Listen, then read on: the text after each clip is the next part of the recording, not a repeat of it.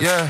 Baby girl ride me sanki bir yeah. Amsterdam, İstanbul, fly first class. Yeah, bir cepte hash, bir cepte cash. Hayat fast like yeah. Söylediklerin yalanlar gerçekleri örtemez. Uşiber, bense vital, platinum plaques like yeah. Gece gündüz para peşinde North Face ceketimde büyük deste. Bad little bitch, çok esnek ya. En iyisi kızar sebze. Goofy gelemez ki şehrime. Yeah, Louis V belimde. Yeah, ey ey Şerefe yaklaştık hedefe Times'e çıkmış bir makale Z kuşağının önceki kuşaklardan daha az sorumlu kaldığını, daha fazla bireyselleştiğini ve daha kırılgan olduğunu söylüyor. Peki Z kuşağı gerçekten önceki kuşaklara kıyasla daha mı kırılgan?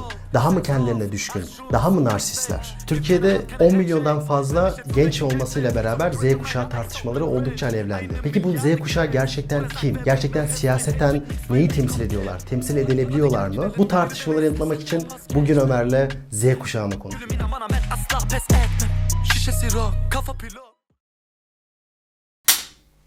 Başladık. Bugün bugün Z kuşağını konuşuyoruz. Ömer sen Z kuşağına inanmıyorum yalnız. Oğlum sen nasıl Z kuşağısın ya? Kel adam Z kuşağı mı olur? sen oluyorsun. Ülke bizi bitirdi ya. Ülkenin derdinden kafamızda saç kalmadı. Evet sen açıkla Z kuşağı olduğunu itiraf et. Ben Z kuşağıyım arkadaşlar. 98 doğumluyum maalesef. Z kuşağının içerisindeyim. Daha... Z kuşağı hakaret gibi oldu böyle senin. Aynen Z kuşağını bilmiyorsun. Sus çocuksun, gamersın. Dot oynuyorsun, Discord takip ediyorsun. Öyle mi? Pejoratif bir anlam var Z kuşağına karşı. Ya böyle Değil mi? şey bebe hani biz sizi seviyoruz bize oy verin ama çok da konuşmayın. Şu çocukları pisten alalım tarzı. Z kuşağıyla şey e, diyalog kurmak için böyle FIFA oynamak. Aynen. Aslında bu kuşaklar nereden geliyor? Aslında 10-15 yıllık belli bir periyot belirliyorlar. Bu insanlar benzer sosyal dönüşümleri yaşıyorlar. Aynı dünyanın içine doğuyorlar. Tabii. Benzer, benzer fikir içindeler. Burada en önemli varsayım bu insanların benzer deneyimleri Evet. sahip oldu. Şimdi mesela güzel bir şey soracağım. Türkiye içinde kuşaklardan bahsedebiliriz ve Amerika içinde kuşaklardan bahsedebiliriz. Bütün dünyada atıyorum Hindistan'da 1970'teki doğan adamla Amerika'daki ve Türkiye'deki aynı şeyi mi yaşıyor? İşte aynı değil eleştiri de burada başlıyor zaten. Çünkü bu kuşak tartışmaları Amerika'daki sosyologların aslında yarattığı bir kavram. Ne diyorlar? Savaş sonrasındaki nesile bakıp işte 45-64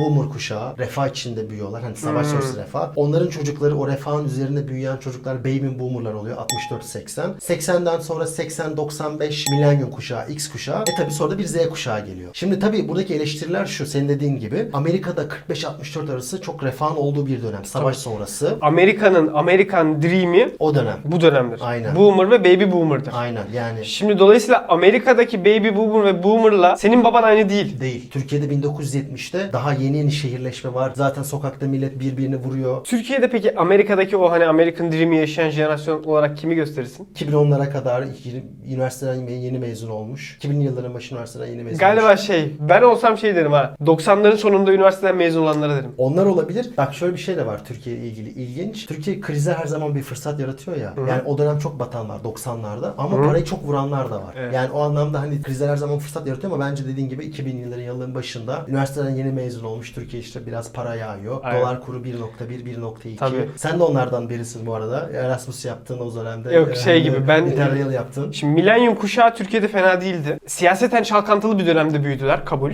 Yani 90'lar 90'lar. Ama mezun olduktan sonra içinde bulundukları Türkiye ekonomik olarak güçleniyordu, iyiye gidiyordu ve aslında bunlar ucuza yurt dışına tatillere gidebildiler. Her zaman maaşları artarak gitti. Dolar karşısında değerli bir TL vardı vesaire. Ben de onun sonuna denk geldim. Evet. Y kuşağının tam sonu. Ben ucundan böyle birazcık Bunu refah gördüm. Aynen. Sonra Onlar şimdi şey eleştiriyor ama. Yani biz tam 30-35'li yaşlarımızda işte hayatımız belli bir istikrara oturacak. Şimdi de bir şeyler tersine Patladı. döndü. Yani bunlar aslında kuşak tartışmalarına ülke bazlı bakmak daha önemli. Çünkü dediğimiz gibi Amerika'daki kuşakla Türkiye'deki kuşak aynı değil. Bunlar biraz Amerika'dan ithal ettiğimiz kavramlar. Ama Heh, ama ama diyecektim. ha, ama diyecektim. Şimdi baby boomerlara bakalım. 1960'da Amerika'da doğan insanla 1960'da Çin'de doğan insan arasında baya bir fark var. Ama Z kuşağında o fark biraz azalıyor. Bir küreselleşme, iki internetten dolayı. Çok azaldı doğru. Biraz daha şu an bence Z kuşağının ortaklıklarından bahsedebiliriz. Yani Türkiye'de Amerika'daki siyasi tartışmaları takip eden, oradaki kavramları bilen genç bir kuşak yetişiyor. Bir de internetin veya globalleşmenin tek tipleştirici etkisiyle mesela şunu bugün gelirken ben şunları araştırdım. Dünyada Z kuşağı üzerine yapılmış araştırmalar neler? Türkiye Türkiye'deki araştırmalar metodolojik olarak o kadar gelişmemiş. O yüzden çok güvenilir değiller. Amerika'dakiler daha güvenilir. Ama yine de Türkiye'dekilerin yaptıklarında da Amerika'dakilere benzer sonuçlar görüyorsun. Dolayısıyla şeyi söyleyebilmek mümkün gibi geliyor bana. Z kuşağı bütün dünyada 3 aşağı 5 yukarı benzer oryantasyonlardalar. Çok ilginç bulgular var. Çünkü medyadaki reprezentasyonları şöyle ya. Bilgiye kolay erişiyorlar. Daha çok sorguluyorlar. Otoriteyle hiç araları iyi değil. Kabul ediyorum bunu bu arada. Doğru, yanlış mı Yok, diyeceksin? yok, Yanlış dersen tartışırız. Yok hayır doğru bence de. Yani Evet. hakikaten ben de mesela kendimi küçüklükten itibaren internette büyüdüm, internet çağında büyüdüm. Bilgiye kolayca erişebiliyordum. Dolayısıyla bir öğretmenimin veya dışarıda duyduğum bir sözün birçok zaman karşılığı olmuyordu. Evet, Güvenmiyordum. sorgulayabiliyorsunuz. Evet. Çünkü önceki kuşaklara baktığında onların etrafında kim var? Ailesi var, annesi var, öğretmeni var. Bu kadar. Hı, Ama evet. bizim için yani derya deniz. Dolayısıyla bilgiye erişim ve sosyalleşme anlamında bambaşka bir Ben bile şunu yapabildim bak. Aslında biz şu an kendi tecrübelerimizi de anlatabiliriz. Şimdi sen Z'yim dedin ama aramızda 2 yaş var yani. 2 yaşta sen Z oldun ben Y oldum falan biraz saçma. 3 yaş var.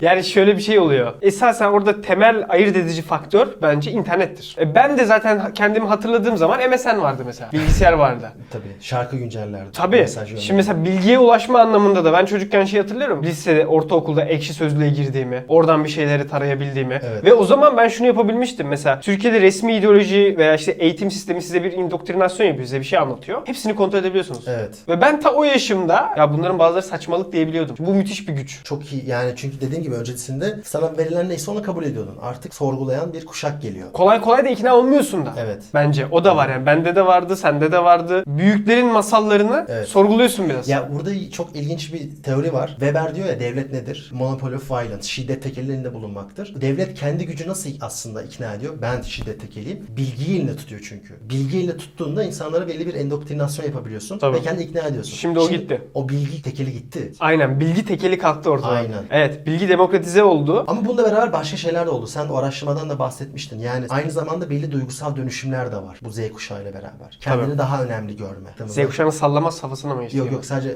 analiz etmeye devam edelim. Şey Ya- yapabiliriz ya- yani. Analiz etmeye devam edelim. Yani kendini önemli görme dediğin şey aslında senin kaynaklarımızı da biz videodan altına koyarız. Milenyıllarla başlayan bir şey. Z kuşağını şöyle düşünmek de mümkün. Milenyılların oryantasyonlarını düşünün. Yani 80 doğumluların davranış kalıplarını ve hayata bakışlarını. Z kuşağı aslında bunları alıp birkaç tık daha öteye götürdü. Üstüne de ekonomik sorunlar ekledi. Evet, o ekonomik sorunlar çok, Çok önemli, ama. Çok Aynen. Bu biraz bir kırılma yarattı ama şu yüzden dedim bunu. Sen dedin ya daha mı böyle kendilerini Önemli. önemsiyorlar, kırılganlar. Şimdi mesela Z kuşağı ile ilgili şu deniyor. Bunu biz demiyoruz bak. Şimdi ben desem kızarlar. Narsist deniyor. Doğru bence. Bence de kendim- doğru. Ben kendime bakıp doğru diyorum yani. Evet ben de sana bakıyorum doğru diyorum. doğru. Sana bakmam da. Ya bu arada narsist biraz kulağa çok kötü geliyor. Ama kendini önemsiyor. Aynen yani kendini önemsiyor ve kendini çok değerli ve özel hissediyor. Düşündüğün zaman aslında hani bu belki çok abartılı gelebilir ama etrafımızdaki insanlara bakalım. Herkeste şeyi görürüz biz yani. Hem Z kuşağı olsun hem de bizim 95 nesli olsun. İş verirsin adama. Ben Excel'den data mı dolduracağım? Veya işte ben kırtasiyeye mi gideceğim? Bu neyden kaynaklanıyor? Ben ben ben bunun çok ötesindeyim. Ben çok eğitim aldım. Ben daha önemli işler yapmalıyım. Bana vereceksiniz. 45-50 yaşındaki adam bu işi bilmiyor. Ben daha iyi yaparım. Hissi var bizim nesilde. Evet, o makaleyi beraber okuduk. Aslında yıllardır devam eden kendinin daha önemli olduğu ve o Fikri bireyselleşmenin önemli olduğu bir fikir var. Twengi diye bir yazarı okumuştuk. Sen de okudun onu. Z kuşağı değil, İ kuşağı diyor. Bana çok mantıklı geldi. Üç İ ile tanımlıyor. İnternet, individualism yani bireysellik. Üçüncüde de income insecurity ya da inequality. Ekonomi kısmı önemli. Ekonomik sorunlar. Tamam 3 i üzerinden tanımlıyor Twenge. Evet. Yani Z kuşağı milenyıllardan çok çok farklı değil. Çünkü başta iki söylediğin şey internet ve bireysellik aslında Y kuşağından da gelen Beraber şeyler. Geliyor evet. Ama yine de bu çocuklar yani ben de be o kadar değil. Çünkü mesela ben hala mahallede top oynayan bir insandım. Yani Tabii tabii. Bu arada anlatılan Z kuşağı sana uymuyor o kadar. Evet. Hani ben hala dışarıda çok arkadaşlarımla futbol maçı oynuyordum. Bilgisayarda o kadar oyun oynamıyordum ama Asosyal değildir o kadar. Aynen. Diyor ki yani bu çocuklar o kadar fazla bilgisayarla vakit geçiriyor ki ya da vakit geçirmek zorunda kalıyorlar hayat şartları gereği. Bireysellikleri, ilişkileri, kurduğu tecrübeler hepsi internet üzerinden tanım oluyor ve çok sanal şeyler. Bu kadar kendine değerli olan bir jenerasyondan bahsediyoruz. Bunun kır- kırılganlıkları da var. Bir kırılganlıklarla beraber geliyor. Yalnızlık var mı? Yalnızlık. Türkiye'de çok araştırma olduğu için bilemiyorum. Türkiye'de bu ne kadar. Ama Amerika'da şu fact gibi bir şey. Yapılan araştırmalar gösteriyor ki Z kuşağı kendisini daha fazla yalnız hissediyor. Bence Türkiye'de de bir kırılganlık ve mutsuzluk var ama bunun kaynağı ne kadar bu internet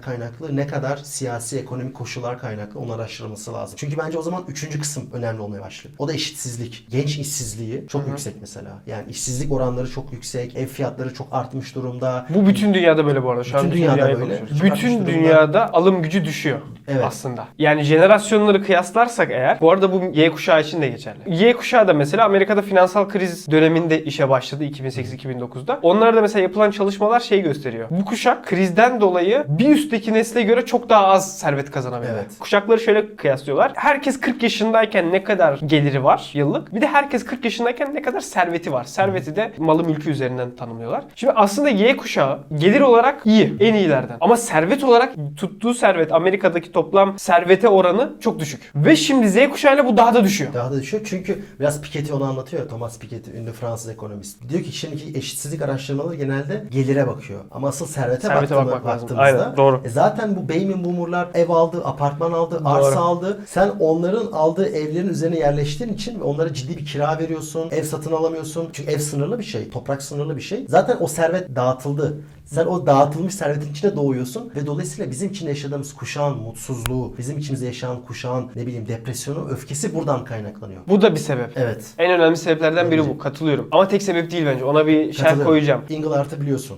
Yani Inglart diye ünlü bir sosyolog var. Diyor ki 1960'taki Amerikan toplumuna bakıyor. Bir de 1990'daki Amerikan toplumuna bakıyor. Burada ciddi bir dönüşüm var diyor. Nasıl bir dönüşüm var? 1960'da önemli olan işe girmek, ev sahibi olabilmek. Yani aslında materyalistik diye bir değer, Değerler. tanımlıyor. Aynen. Para sahibi olmak, statü sahibi olmak bunlar önemli diyor. Aynen. Refah, istikrar, hayatınızın düzgün gitmesi, bir ailenizin olması. Sonra Engelhardt 1990'daki gruba bakıyor ve diyor ki bunlar artık önemli değil. İnsanlar ev sahibi olmak o kadar önemsemiyor. Araba sahibi olmak o kadar önemsemiyor. Ne önemli? Gezmek, tecrübe kazanmak, kendini ifade etmek. Bunun gibi post materyal değerler kazanıyor diyor. Aynen. Bu Ama gerçek. Ama bak şimdi O orada bu arada geri sekme de oluyor. nasıl yani? Şimdi Ingelhardt bunu derken şöyle çünkü. Amerika'da ekonomik durum çok iyi. Heh, ben o çok iyi ekonomik duruma doğan çocuklar da diyorlar ki ekonomiyi artık açtık. Artık Aynen. post materyal bir dünyadayız. Artık materyal kaygılarımız yok. Ama şimdi bir geri tepme oldu. Aynen. Şimdi ben onu diyecektim. Burada aslında iki tane yüzü var bence Z kuşağının. Bir yandan bu post materyal değerleri biz sahipleniyoruz. Yani benim için önemli olan hakikaten Post materyal değerleri söyle bir. Çok anlaşılmıyor. Ya post materyal değerlerden kastım. Yani mesela benim sevdiğim işi yapmak. Normalde bu 1960'da insanların böyle bir değeri yoktu. Neydi ya insanlar için? Para kazanmak. Ya da gezmek o kadar önemli değildi. Benim için gezmek önemli. Benim için iyi bir yemek yemek mesela. Ya da istediğim tweet'i Twitter hesabından atabilmek, kendimi ifade edebilmek, yazmak, çizmek, arkadaşlarımla siyaset Bireysel özgürlükler çok önemli. Bak jenerasyonlar arasında bence en bariz farklardan biri bu. Ben bunu sana tartışma 2'de söyledim kabul etmedin.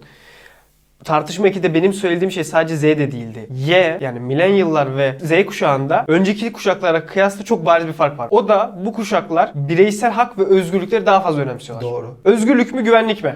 Bizim yeni kuşaklar artık sen benim özgürlüğüme karışma hiçbir şekilde diyor. Yani sen güvenliği bahane ederek özgürlüğümü elinden alamazsın diyor. Ve bu aslında bence Türkiye için de çok olumlu bir şey olacak. Ben diyordum ya Türkiye bir noktada çok daha iyi olacaktır. Onun sebebi buydu. Yani bu jenerasyonel dönüşüm olan inan, inancımda. Yani ben şunu iddia ediyorum. Z kuşağına veya işte Y kuşağına sen bu insanları artık şeyle götüremezsin. Otoriter bir rejim, baskı, hayır sen istediğini konuşma, hayır özgürce ifade edeme kendini. Bunu kabul etmezler. Bunu insan ona aykırı olarak görüyorlar. Şimdi ben burada şöyle bir şerh koymak istiyorum. İki tane. Evet. Bence ortada birkaç tane gerçeklik var. Birincisi şu. Inglart'ın anlattığı şey doğruydu. Bir dönüşüm var. Materyal değerlerden post materyal değerlere. Tamam. Ama şu an dünya eşitsiz bir noktaya gittiği için ben bir Z kuşağı olarak aynı anda hem kendimi ifade etmek istiyorum post materyal değerlere ama aynı zamanda iyi bir evde yaşayamıyorum. O materyal değerlere de o erişemiyorum. olsun ama şey çok farklı. Yani Türkiye'de tekrardan ekonomik sorunlar veya güvenlik sorunları bunlar oluyor. Dünyada da oluyor. Aynen. Dünyada da O- tekrardan evet. o içine kapanma dönemi Ha, oluyor. Bunlar aynı anda gerçekleşiyor. Bunlar bence. aynı anda gerçekleşiyor ama ben hala şunu diyorum. Bu jenerasyonlar kendi bireysel hak ve özgürlüklerine düşkünler bireysel hak ve özgürlüklerde ifade etmek kendini aslında. Bunu baskılayan rejimler yok olmaya mahkum. Rusya'da da bu böyle. Rusya'da da birileri savaşa karşı çıkıyor sokağa. Kim onlar? Gördün mü? Gençler, çocuklar. Petersburg'da hepsi genç çocuk. Y kuşağı, Z kuşağı. Dolayısıyla ben bu kuşaklardan siyasi açıdan ümitliyim. Bence bu bizim kuşakların en ümit var özelliğidir. Benim gördüğüm en iyi özellik bu. Onun dışındaki özellikler pek iyi değil çünkü.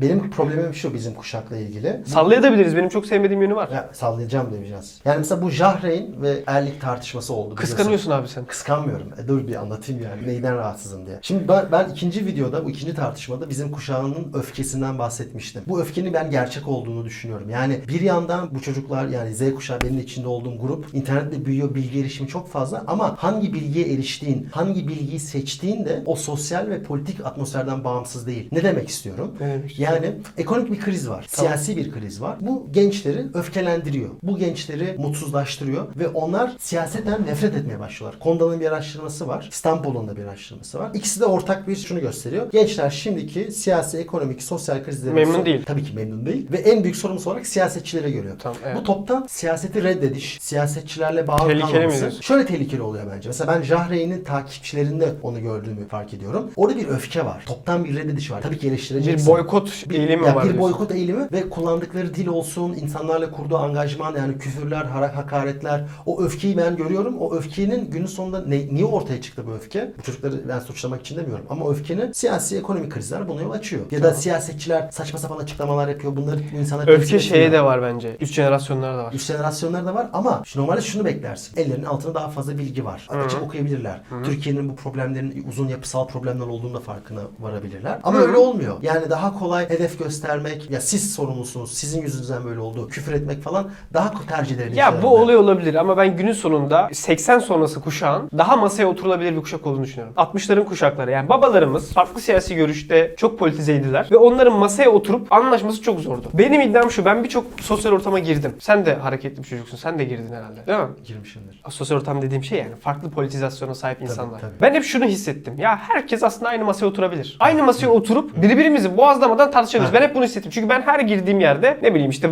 zamanında daha muhafazakardım o zaman sekülerlerin yanına gidiyordum. Sekülerken öbürü falan filan. Hani her yere de 3 aşağı 5 yukarı girdim. Bir tek solcuların yanına girmedim. Onlarla çok şeyim yoktu. Ya herkes sanki aslında daha diyaloğa açık gibi geliyor bana. Çok önemli bir noktaya parmak bastın. Kesinlikle katılıyorum. Çünkü Twitter'dan adam bana küfrediyor. İşte Evet. senin alnına bacını falan bir şeyler diyor. Alıntılıyor, işte hakaret ediyor. Adam özelden yazıyorum. Bir anda inanılmaz medenileşiyor tartışma. Senin Öyle. demin dediğin şey. özelden. Ama sen de Twitter'da biraz sertsin. Ya şunu hep onu diyorsun. Oğlum bak Yani. sen de bak WhatsApp'ta sert gözüküyorsun. Gerçek hayatta daha iyisin. Bilmiyorum ama insanlara demek istediğim oturduğu... İnternetin öyle bir sorunu var bence. İşte bak Twenge'de onu anlatıyor ya o sosyal psikolog Amerika'daki. Yani bu kuşak, bizim kuşağımız internetle çok haşır neşir. İlişkiler çok internet üzerinden oluyor. O yüzden ilişkiler anlamsızlaşıyor, diyalog güçsüzleşiyor ve internet radikalleştiriyor. Evet. Şimdi diyebilirsin ki abi bu internet üzerinden böyle. Şey, realde denk gelsen böyle olmayacak. Ama maalesef hem Türkiye'nin siyasi ortamından dolayı hem de dünyanın internetleşmesinden dolayı gittikçe o insanlarla denk gelme azalıyor. Ya şu an Türkiye'de siyaset Twitter'dan üzerinden yürüyor ya. Ve Twitter'da çok toksik bir ortam. O ona küfrediyor, o ona Doğru, küfrediyor. doğru. Dolayısıyla ben o yüzden bir ümidim yok. Bir de Nasıl ümidin yok? Yani- Günün sonunda ümidin yok değil. ya her zaman bir ümidimiz var yani ama demek istediğim şey Nasıl şu. abartma ya. Oğlum ümidin yoksa Z kuşağından senin kendinden ümidin yoktur. Sen Z kuşaksın zaten. Ya- ne demek ya ümidin yok? Demek istediğim şey şu. Sen kendinden ümidin yok o zaman. Yo var da. E o zaman kuşakta da var. Sen kendini ayırıyor musun bu kuşaktan? Evet.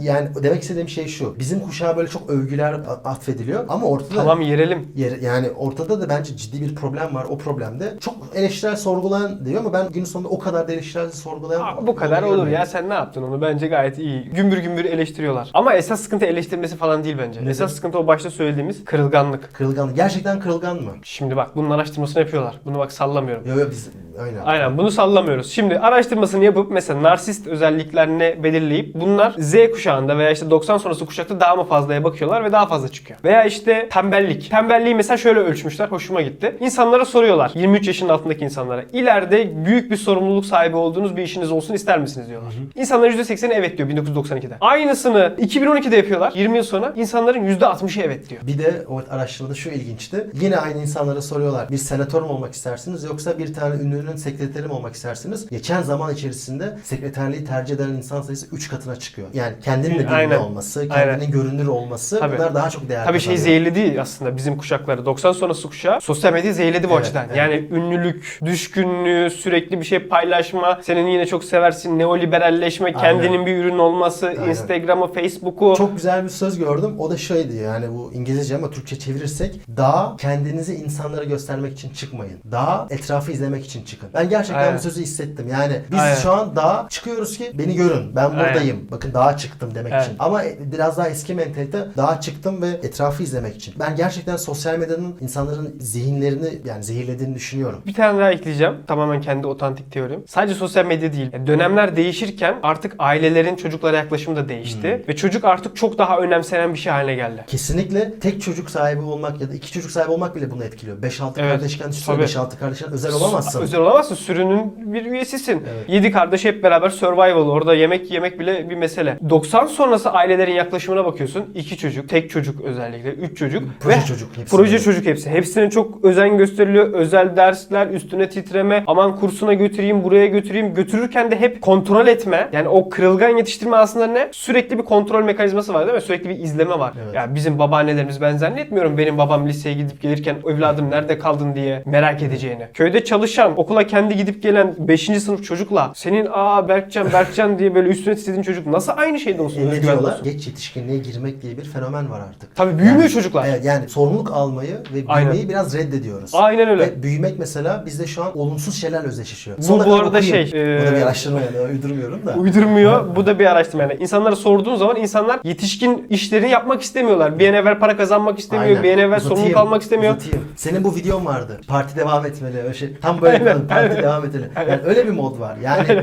bitmemeli. Okumaya devam Sonsuz etmeli. öğrencilik. Evet. Bu, evet. bu kadar akademiye devam etme niye yaygınlaştı? Al işte hepimiz görüyoruz. Adam çalışmaya başlıyor, yaşlı hissediyor. Evet. Bitti mi diyor, hayatım böyle mi diyor ya? Ben 23 yaşından sonra artık böyle mi yaşayacağım? Sonra hop e, okumaya devam edeyim. Sen mesela kırılgan bir çocuk değilsin. Annene babana helal olsun. Nasıl? Estağfurullah. Ya bilmiyorum o özel bir çocuğum ben.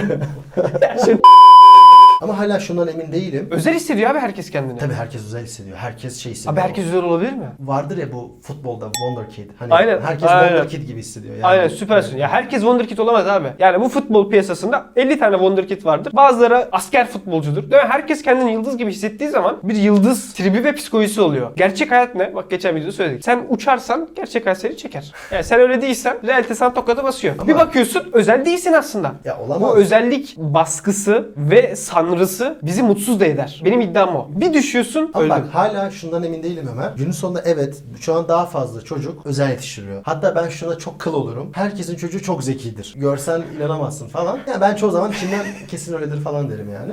Ama insanlar gerçekten bunu mu bekliyor şu an içinde olduğumuz çağda? 25 yaşında benim yaşıtlarım gerçekten böyle özel istediğim bilmem ne istediğim hissediyor yoksa istedikleri şey evim olsun, arabam olsun, bir işim olsun. Yani ben orada da aslında bizim içinde yine tekrar ekonomik eşitsizliğe geri dönecek olursak, politik eşitsizliğe Daha güvence olursak, istiyorsun. Yani güvence yok. Orada iki olay aynı anda gerçekleşiyor. Aynen. Birincisi senin anlattığın gibi daha fazla çocuk özel yetişiyor. Ama aynı zamanda ekonomik eşitsizlikler de çok bariz olduğu için insanlar da diyor ki ya ben özel hissetmek istemiyorum. Ben bir işe girmek istiyorum, çalışmak istiyorum. Biraz realite tokatladı diyorum. Ne diyorsun? Yani- yani Türkiye realitesi biraz insanlara şey yaptı. Beklentileri yeniden ayarlar. Türkiye realitesi çok kötü durumda. Biraz sayı verelim. Yani geçen sene rakamları, bu, bu sene rakamları da değil. Yani 2021 rakamları, 2020'nin rakamları %73 gençlerin %73'ü dışarıda yaşamak istiyor. Yurt dışında yaşamak istiyor. Tabii şu an çok daha fazla. çok daha ben fazla. liseli çocuklarla görüştüm bir anket yapmışlar. Nasıl yaptıklarını boş ver. Yine de yapmışlar. %95 şey çıktı diyor abi.